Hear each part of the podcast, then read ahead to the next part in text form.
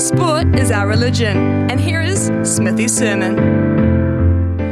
I often say sport provides the best unscripted theatre, and on Saturday we had a bizarrely amazing few hours.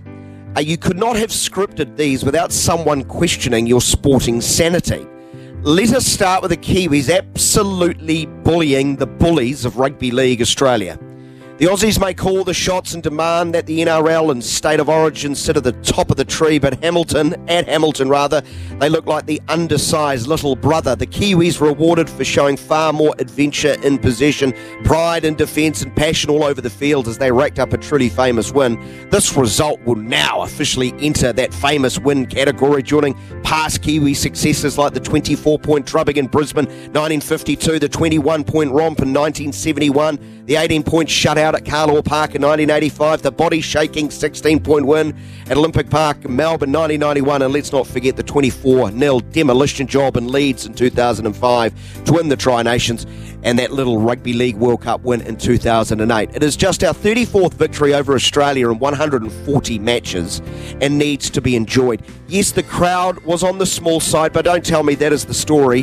30 to nil. That is the story, and I think we need to enjoy that. But Showtime Saturday didn't quit, and for a fleeting moment, we had the unusual but wonderful sight of both Wellington Phoenix men's and women's side top of their respective A League ladders. The women secured back to back wins in the competition for the very first time, with a history making 2 1 victory over Brisbane. And to cap that win off was the brilliant sight of New Zealand footballing royalty Annalie Longo curling the ball into the top left hand corner of the net to wrap up the win. Longo making her long awaited debut for the Phoenix, a debut that was planned for last season before a terrible knee injury prior to the season scuppered that. It was a quality strike by a quality player. The men, meantime, bagged a 5 2 win over the Roar with Oscar Zawada netting a hat trick, his first in the A League. And the Polish striker now has 19 goals in 29 games, and that is a scoring ratio as good, if not better, than any other forward the Phoenix have ever had on their books.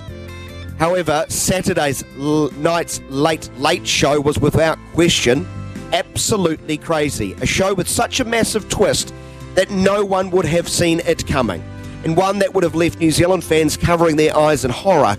The Black Caps scoring 401 for 6 against Pakistan, but somehow losing. How?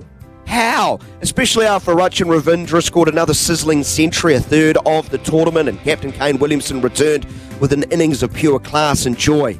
But somehow, someway, Pakistan demolished the New Zealand bowlers to secure a famous win thanks to Fakhar Zaman's incredible 100 and the mathematical calculations of the Duckworth Lewis Stern formula. As painful as that was, that game deserves a more comprehensive breakdown. Perhaps my headache would have cleared by the time I climb the dais tomorrow morning.